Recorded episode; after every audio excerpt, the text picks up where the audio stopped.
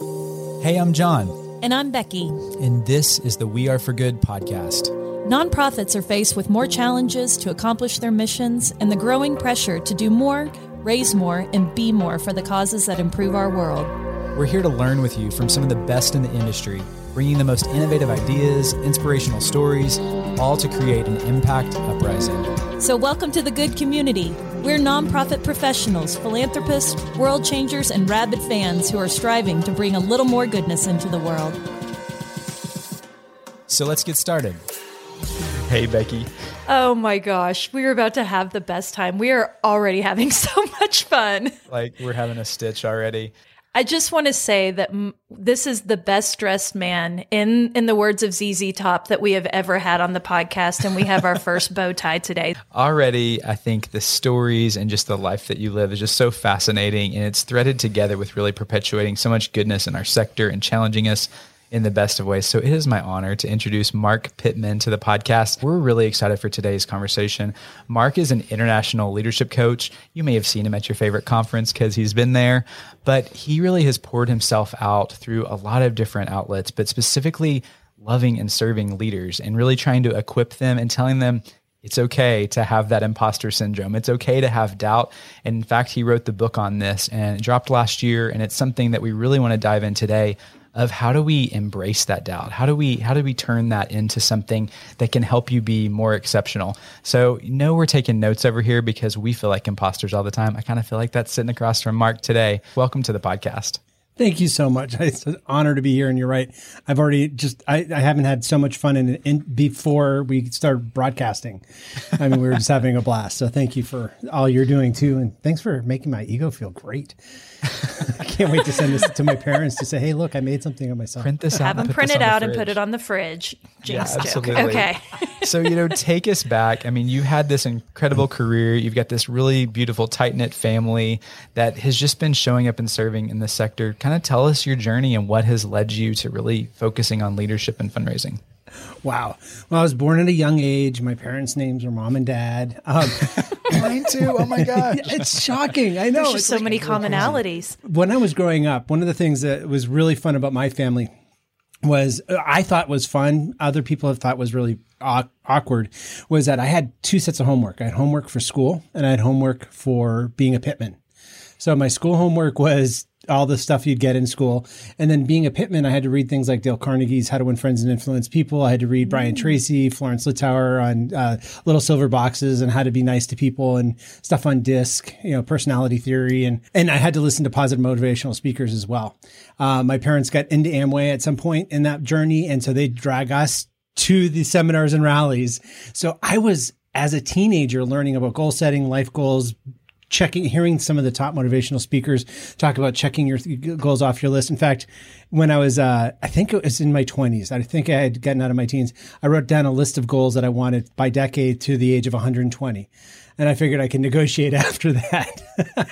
I've been looking for that a lot because I just turned half a century this, uh, at the time of this recording. I just turned 50. So I'm trying to figure out where I'm at in the goal list. So goals and leadership have always been something that's been part of my, kind of the, the water I've swam in. Uh, in college, I got a scholarship that required lower grades because they'd expect you to be in uh, in leadership and and and changing things in leadership.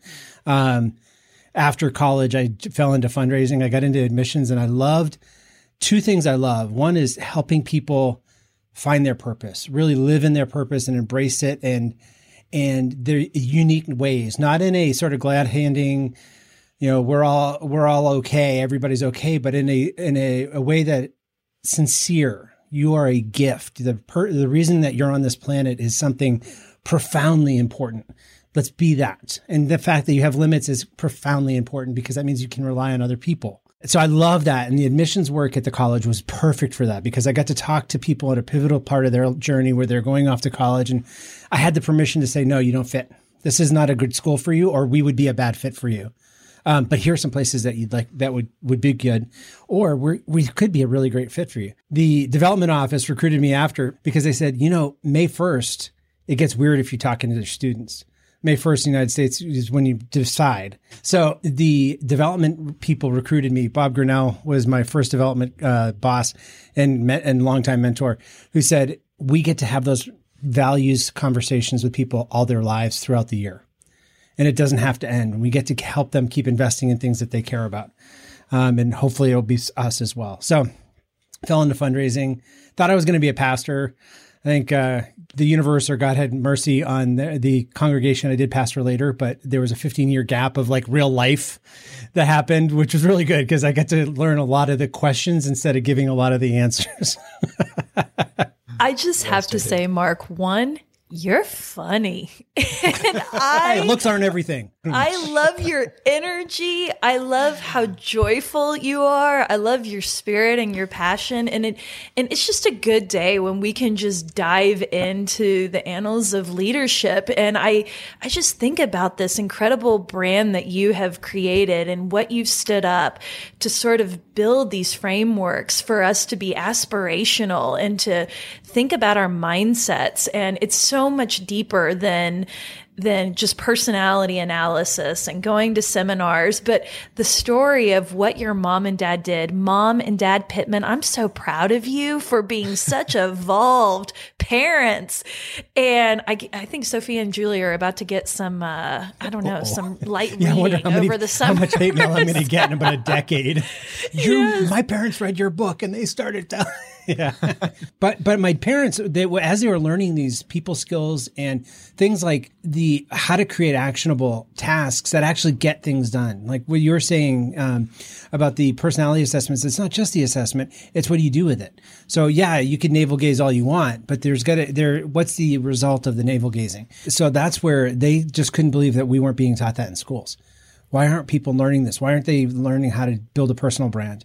Why aren't people learning this. And and it made so yeah that i think those are all i'm so grateful for the family i grew up in as odd and weird as we were. It was, you I know what? like odd us. and weird is the color of this world and i those are my people. So i just really love your story and i and i love this challenge to just go deeper in your leadership analysis. And i and i sense this like so much it's a journey. And and it's not like if you become an, a leader or an ed you've arrived and you can never evolve again. It's this right? is something we just have to work on all the time. And so we would love for you to kind of dive into, you know, what do you think are sort of the hallmarks of a successful nonprofit leader today? And I say that with a lot of weight behind it because the nonprofit leader of today is not the nonprofit leader from two years ago. The world is so different and we would love to just get your bent on this and what you are seeing and uh, sort of trending right now. So I think for a non, first of all, all the nonprofit CEOs, executive directors that are listening, thank you. I think the, two of the things that are so important for leaders today to understand is that nonprofits aren't businesses. Um, there's there's been so much, I think, well intentioned but misguided, saying we have to run more like a business. The fundamental tax structure, at least in the United States, is that nonprofits aren't businesses. So they're, the executive director has all of the responsibility to decisions, but none of the authority to make them uh, because the board governs the nonprofit. That's part of how it gets to be a community centered organization. So learning to live in that tension of I'm responsible for staff uh, em- employment satisfaction, mission outcomes, and all, but I don't. I still have this other group I have to go to, and and sometimes even though the boss is that one group, sometimes each of the individual board members think they're the boss, which is also problematic. So, I would say getting used to governance in a nonprofit, figuring out what governance really is. Um, what are the board's limits? Uh, I meet regularly with the local C- executive directors and CEOs on Zoom, but they're local for our AFP chapter. And one of the CEOs last month was saying how she had a decision she had to make, and she then stopped herself and said, "Is this a governance issue or a practical day to day thing?" And she decided it was practical day to day, so she didn't need the board's approval. And it was that kind of thinking is critical because board members are awesome. If you're a board member listening to this, thank you. And if you're a staff member of a nonprofit, you should be serving on a board because you need to figure out what it's like for the people that are overseeing your organization, what they're dealing with and how they're coming into a play that's already in process and they're not the experts. I, I, I have high expectations for my board when I'm an employee and then I become a board member and I realize, oh yeah, they don't, this isn't their life. Okay. So how can we make this easier for them? So learning governance and learning how to deal with the board. I don't know what your experiences has been, but my coaching executive directors, often it could take up to 30% of their time, uh, board relations working with the board, working with the personalities of the board, trying to get the board onboarded correctly because we don't treat our board members well. We just expect them to know what to do. Like those little dinosaurs where you take them out of a pill, put water on, and they'd pop up and be a dinosaur. Remember those toys? So we think that the board members are going to do that. And as my um, late friend Simone Gillet would say, no board member wakes up in the morning saying, "How can I be a lousy board member today?" Um, so we need to set the expectations for what it means to be a good board member and be willing to tell people, no, you're not going to be, this isn't a good fit for you. The board isn't a good fit because we actually need people that will prioritize the meetings. And that doesn't sound like the season of life you're in right now. So um, we'll come back to you. Is right if we come back to you in a few years? So that's the first thing. The second thing is if you're a nonprofit or looking to be a nonprofit executive director or looking to be one, you have to understand fundraising, no matter how much you like it or not. The, the number of nonprofit executive directors, I think they can subcontract fundraising to someone else blows my mind. And I've been at this 25 years and it's consistent. They think somebody else should do the fundraising. That would be like a shopkeeper opening up a store and saying, well, all the sales and marketing though should be somebody else. I don't want to have to figure out how to get people into my store and I don't want to have to figure out how to get them to buy the stuff. I just want to have a shop. I just want to yeah. be here on Main Street with the store. Um, yeah. And yeah, we all want to just do our thing without having to work on stuff we don't like. But that's not life, at least on this planet yeah. that I've found so far. So um, I think it would really behoove people to figure out what is f- good fundraising is counterintuitive. It's not educating people. If you know, one of the myths I hear on boards and in staffs a lot is, well, if we were just to educate people, they'd they'd come to to give to us, and that's not true because we edu- get educated on a lot of things that we don't take action on. We just get filled with information. So we need to learn how to drive people to action, copywriting skills, um, fundraising letters that are effective and how to do it in an equitable way. There's uh, really good conversations going on now about equity and the power dynamics of donors and nonprofits and beneficiaries and how do we equalize that playing field. Uh, but we need to be as we need leaders that are versed, really well versed in that, uh, and then can trust their fundraising staff because they're not second guessing the fundraising staff in their own ignorance. Well, you know, I want to circle back what you said about businesses because this is something that we talk about a lot because honestly, there is a dichotomy at play. We think that the you know the partnerships that are emerging right now mm. are really interesting. How nonprofit is is partnering with businesses in a unique way, especially with the rise of CSR or CSI in that whole aspect. But at the same time, we feel like from spending our careers in nonprofit, there's a lot of mentalities that business have gotten right in terms of yeah. entrepreneurial mindsets and hacks and using technology that nonprofits are sorely behind. So we always talk about thinking like a business, but I get what you're saying. And I just want to give you the opportunity to respond or push back against us because we think the mentality of thinking that way is positive, whereas clearly structurally we're different and different for a reason. Thank you for that because there is a lot okay, more yeah. nuance in there. That's Absolutely right. There, one of the things that is really frustrating for me in the nonprofit space is nonprofits are kind of fundamentally risky, especially the small to middle. You know, eighty percent of U.S. nonprofits are under a million dollars in revenue. So there's this entrepreneurial, social entrepreneurial risk taking attitude that a, a, lot of people go into it with, and they get killed because there's they're not allowed to take risk. The board wants to play it safe. Nobody get fired for doing what they did last year. Um, you try a fundraising appeal and it fails miserably, that is seen as a huge problem when it should be celebrated as a, a win. Hey, we found yes. something that didn't work, but think, you know, great, good for us for trying something new. It's mostly the board members that are saying you have to think like a business, um, because then they're usually saying we have to sell T-shirts and we have to buy billboards. So that's the part I think. But the automation, um, my friend Chris Davenport and I, uh, who started, we started the nonprofit storytelling conference, and that was one of the things we thought we were going to be teaching in that was how to do business automation because you can leverage your personality. You can have a small staff, but leverage your reach by automating tasks. Um, and, and the same thing is with fundraising letters. They shouldn't have to be figured out every time.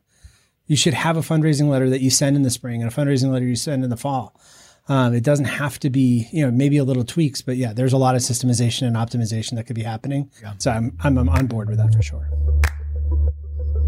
Hey friends, this episode is presented by Virtuous, and they just happen to be one of our favorite companies. Let me tell you why. You know, we believe everyone matters, and we've witnessed the greatest philanthropic movements happen when you see and activate donors at every level.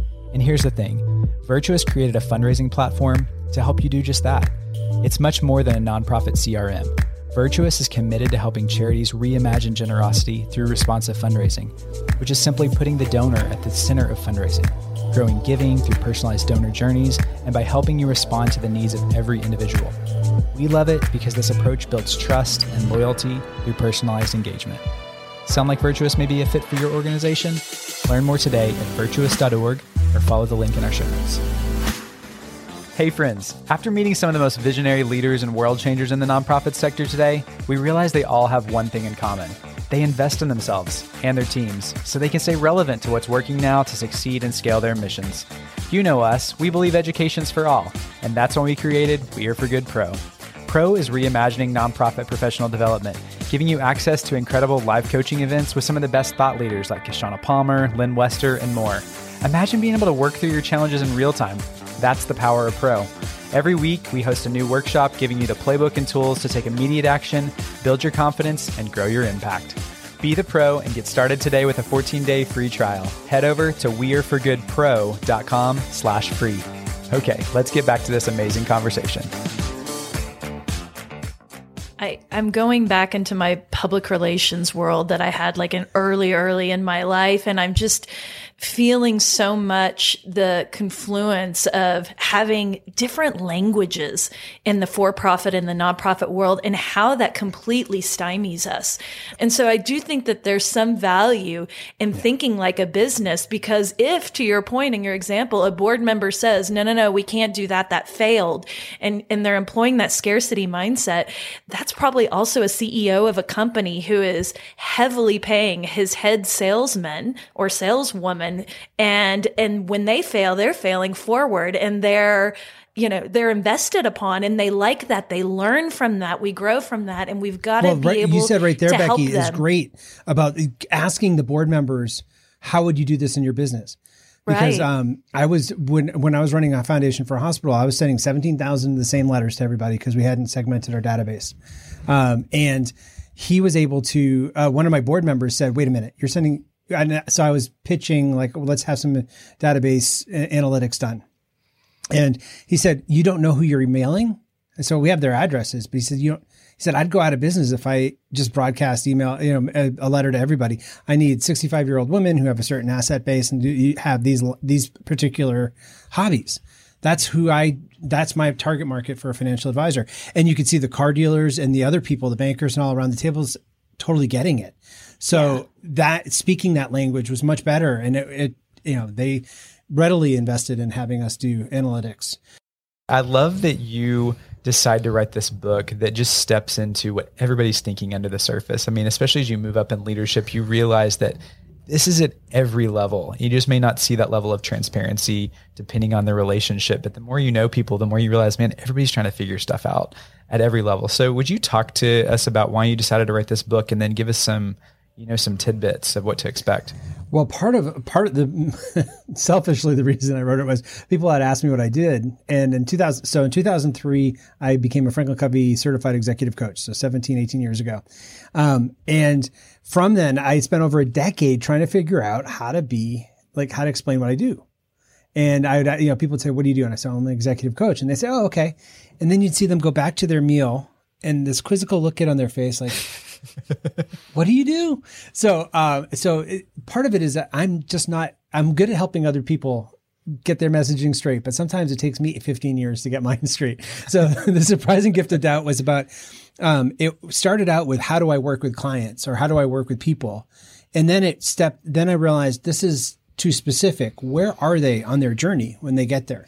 Um, one of the things that has been consistently surprising the people I work with and speak to is what you were saying, John. Doubt is is a actually it's doubt can mean that we're broken, but it can also just mean that we're on a journey. And then, yeah. and I like to say that um, doubt can mean that you're broken, but it could also mean that you're on the verge of greatness because it could be pushing you to reconsider the things that you've accepted as the norm.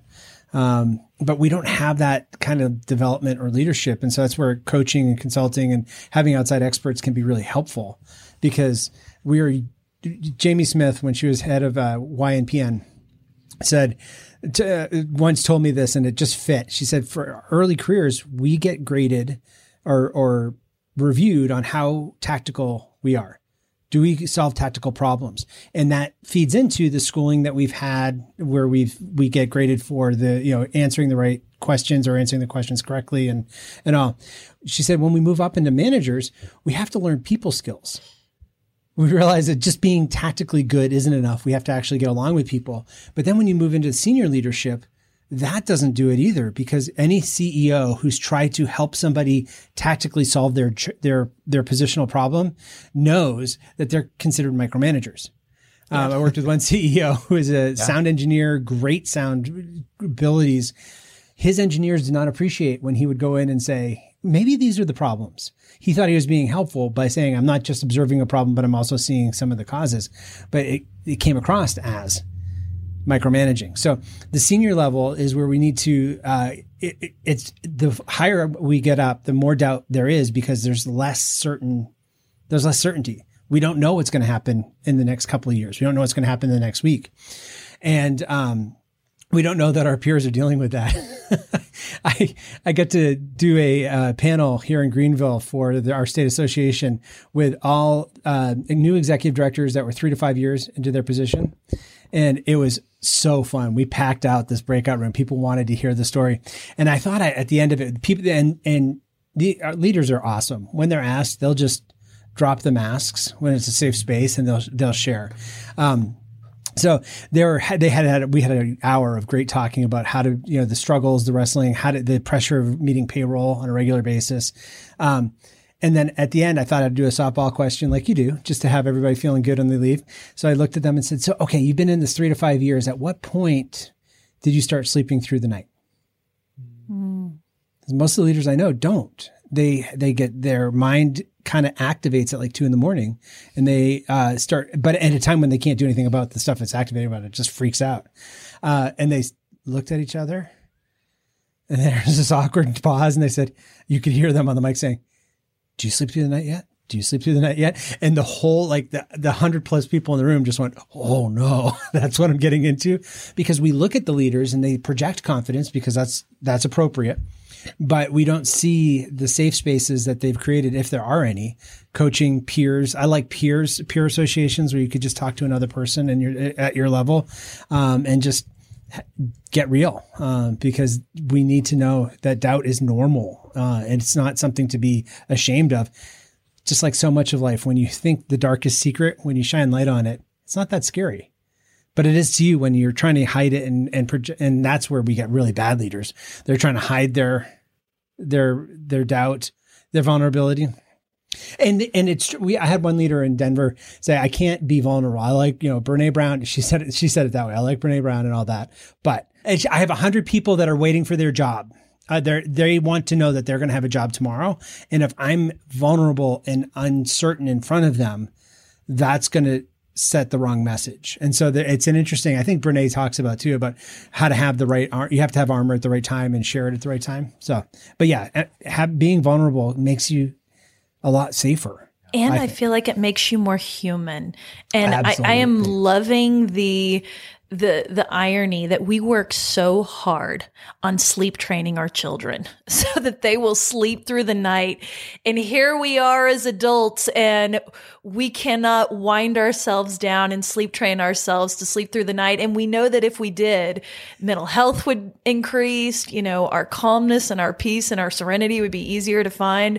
So i i just want to thank you mark because i confess i have never thought about doubt one time in my career but as you're talking wow. about this, I am pulling in story after story in my career in, of of when it happened to me. And I and I think the beauty of doubt is the challenge that it creates. Yeah. You can either doubt can do two things to you. It can create this imposter syndrome and you have I'm not right, I'm not fitting into this box, but it can also be an exploration exercise of why is my gut telling me that this is not Good. right?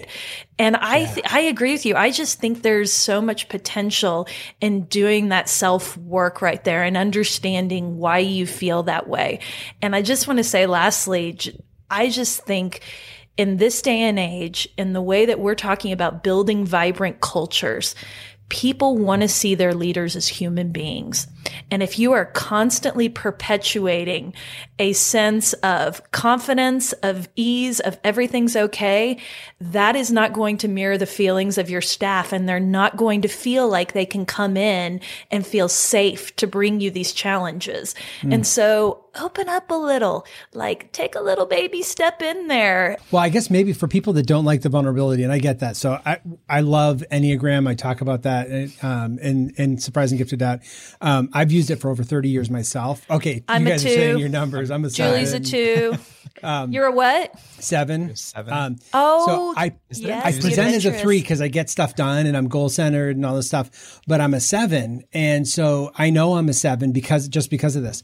Um, I was told by when we were getting in premarital counseling 27 years ago, um, my, the priest who did our premarital counseling looked at our personality things and said, okay, Mark, you are not, you celebrate your mistakes. Like if I screwed up, I'll I'll talk I'll get on you know a broadcast and talk about how I messed up because I want other people to learn from it. And it's like, wow, that was dumb. I was you know look at this.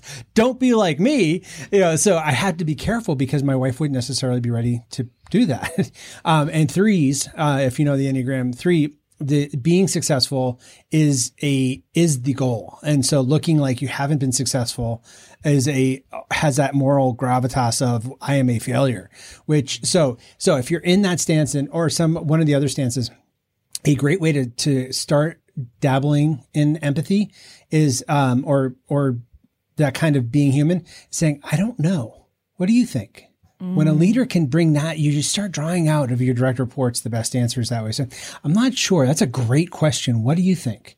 That's a way to build into every leader in your team because we do think everybody's a leader. And I think the way that you show up is equipping the next generation of leaders, you know, with that. Yes. So giving them that space to kind of explore it.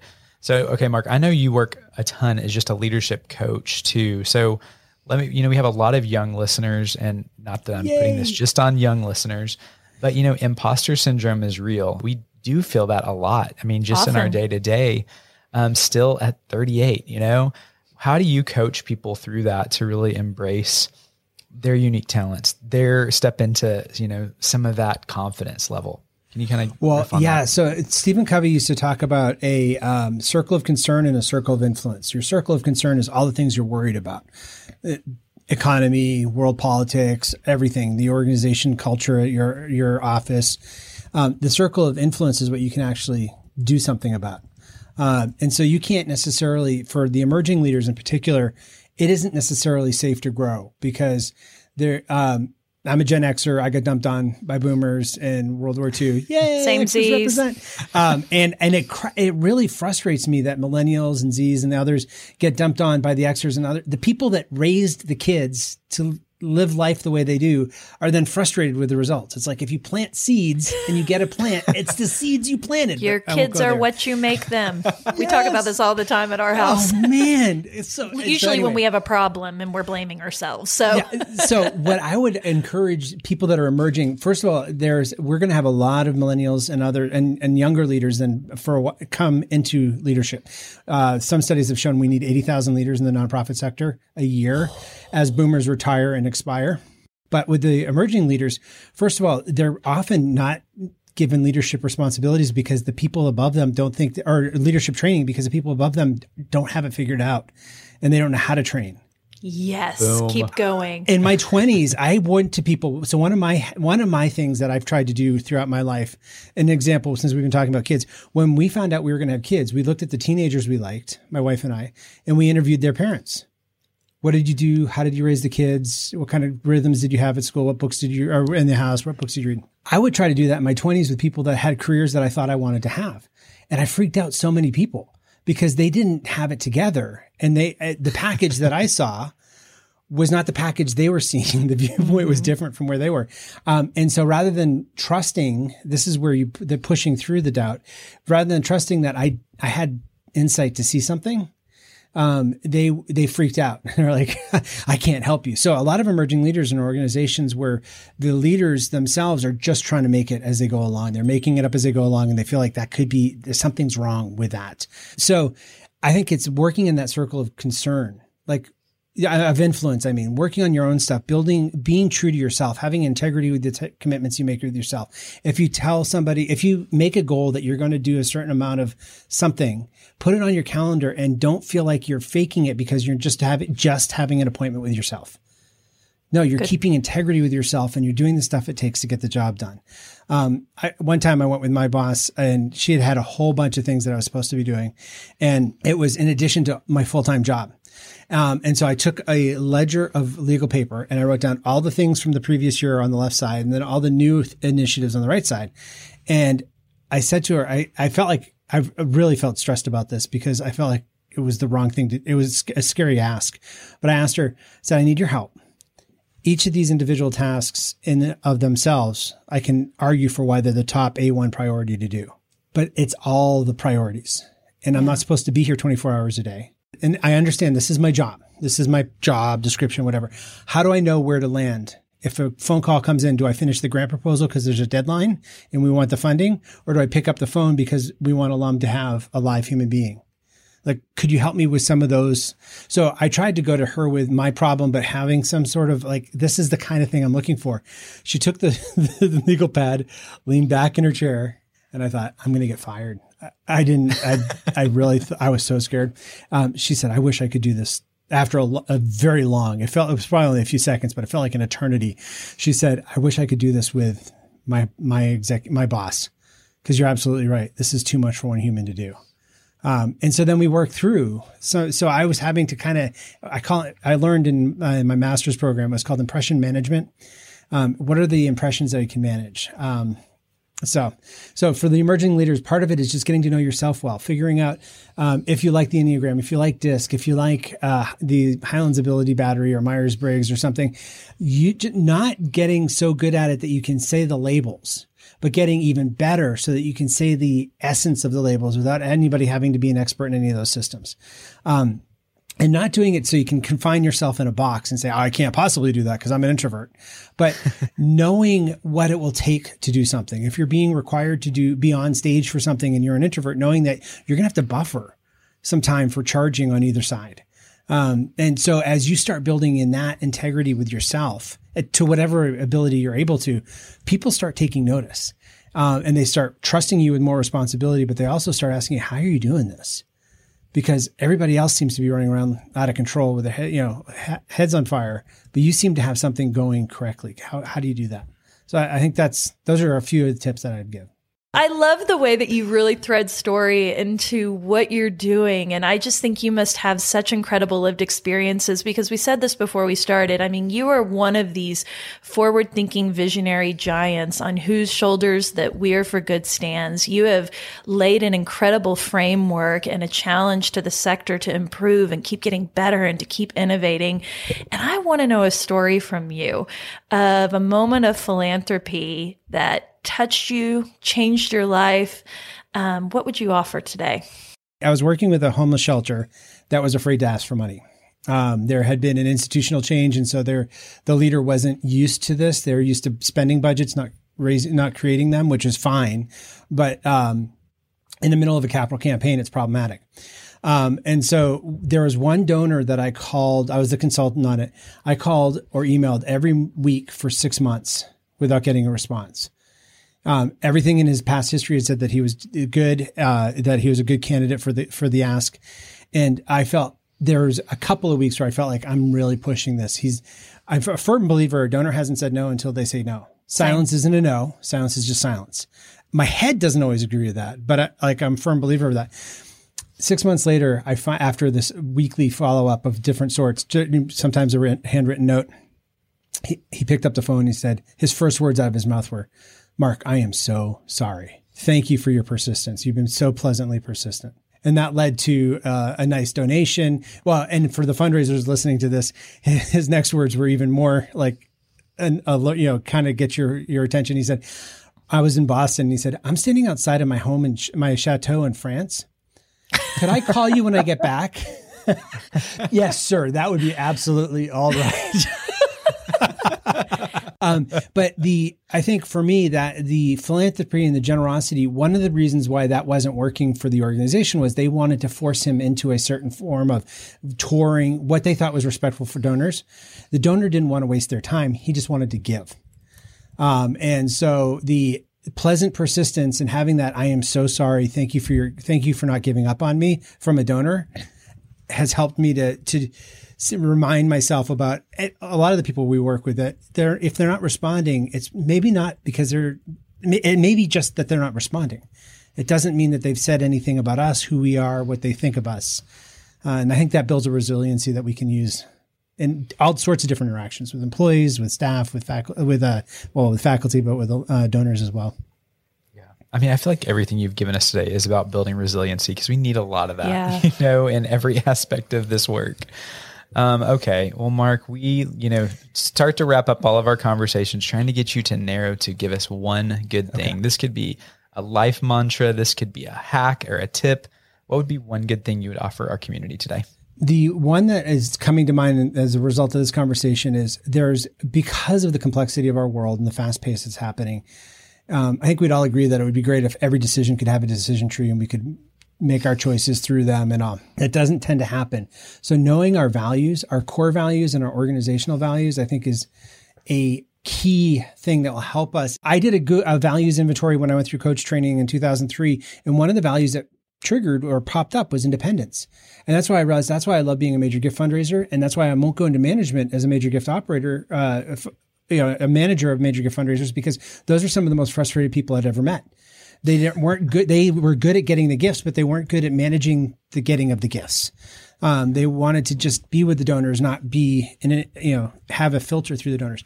So, um, knowing your core values, I did this with one group, uh, nonprofit group, and, um, we had, we came back from our breakout rooms and they said one of the biggest takeaways was many people didn't know their organizational core values.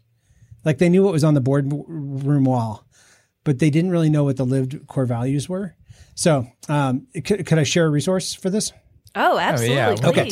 So uh, I have a free values uh, inventory at concordleadershipgroup.com slash values. You can get this order. It's a page and you just, there are directions on how to do that. Um, there's, I have found that that helps us make deci- good, better decisions faster. So what you were saying, Becky, before about, I don't know what's going to happen. You can also say, I don't know what the future holds, but I do know what isn't changing. I think that's one of the things that leaders need to keep reminding people what isn't changing, especially in a world that everything seems to be changing. We're going to treat people in a certain way, and we're going to strive to be this type, do this with our mission. Um, these are some things we're going to hold to, and that will anchor the people of all different very stripes and, and very you know variations of outlooks on the world will anchor to. Oh yeah, that's why I came to this nonprofit. I wanted to do this good in the world. Gosh, that recentering is so powerful right now, right, John?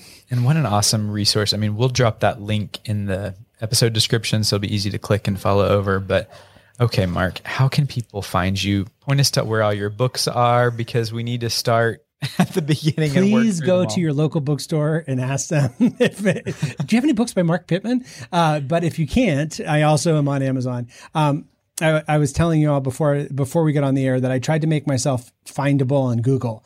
So if you Google Marc Pitman, uh, Marc with a C, Pitman with one T, the one that has Concord Leadership Group with their title or uh, executive coach would probably be me, especially the bow tie. Even my business cards are bow tie shaped.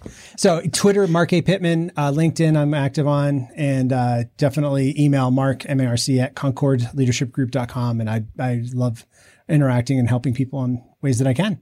Oh, the nonprofitacademy.com would be another way, I guess.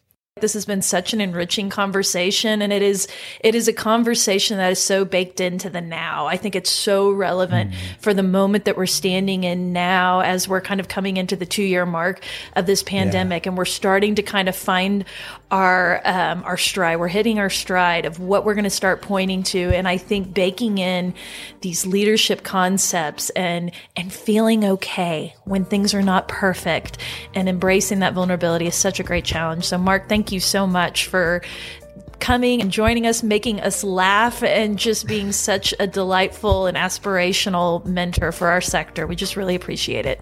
Thank you so much for having me. This has been a blast for sure. I had a great time. Thank you. Hey, friends, thanks so much for being here. Did you know we create a landing page for each podcast episode with helpful links, freebies, and even shareable graphics? Be sure to check it out at the link in this episode's description. You probably hear it in our voices, but we love connecting you with the most innovative people to help you achieve more for your mission than ever before. We'd love for you to join our good community. It's free, and you can think of it as the after party to each podcast episode.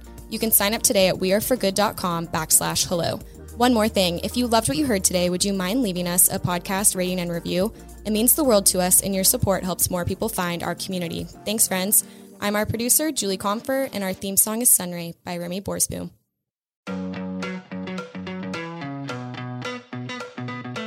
Rabid fans have always powered the We Are for Good podcast, but now Rabid fans can get even more goodness and access by joining Good Friends. It's our listener support community for the We Are for Good podcast. Good Friends comes with perks, exclusive episodes with John and I, including the Good Brief, our new monthly cliff notes of the greatest takeaways and lessons learned from that month, and exclusive AMA episodes where we answer your burning questions and tap our community of experts. Join now or learn more at weareforgood.com backslash friends. We can't wait to see you inside. That's weareforgood.com slash friends.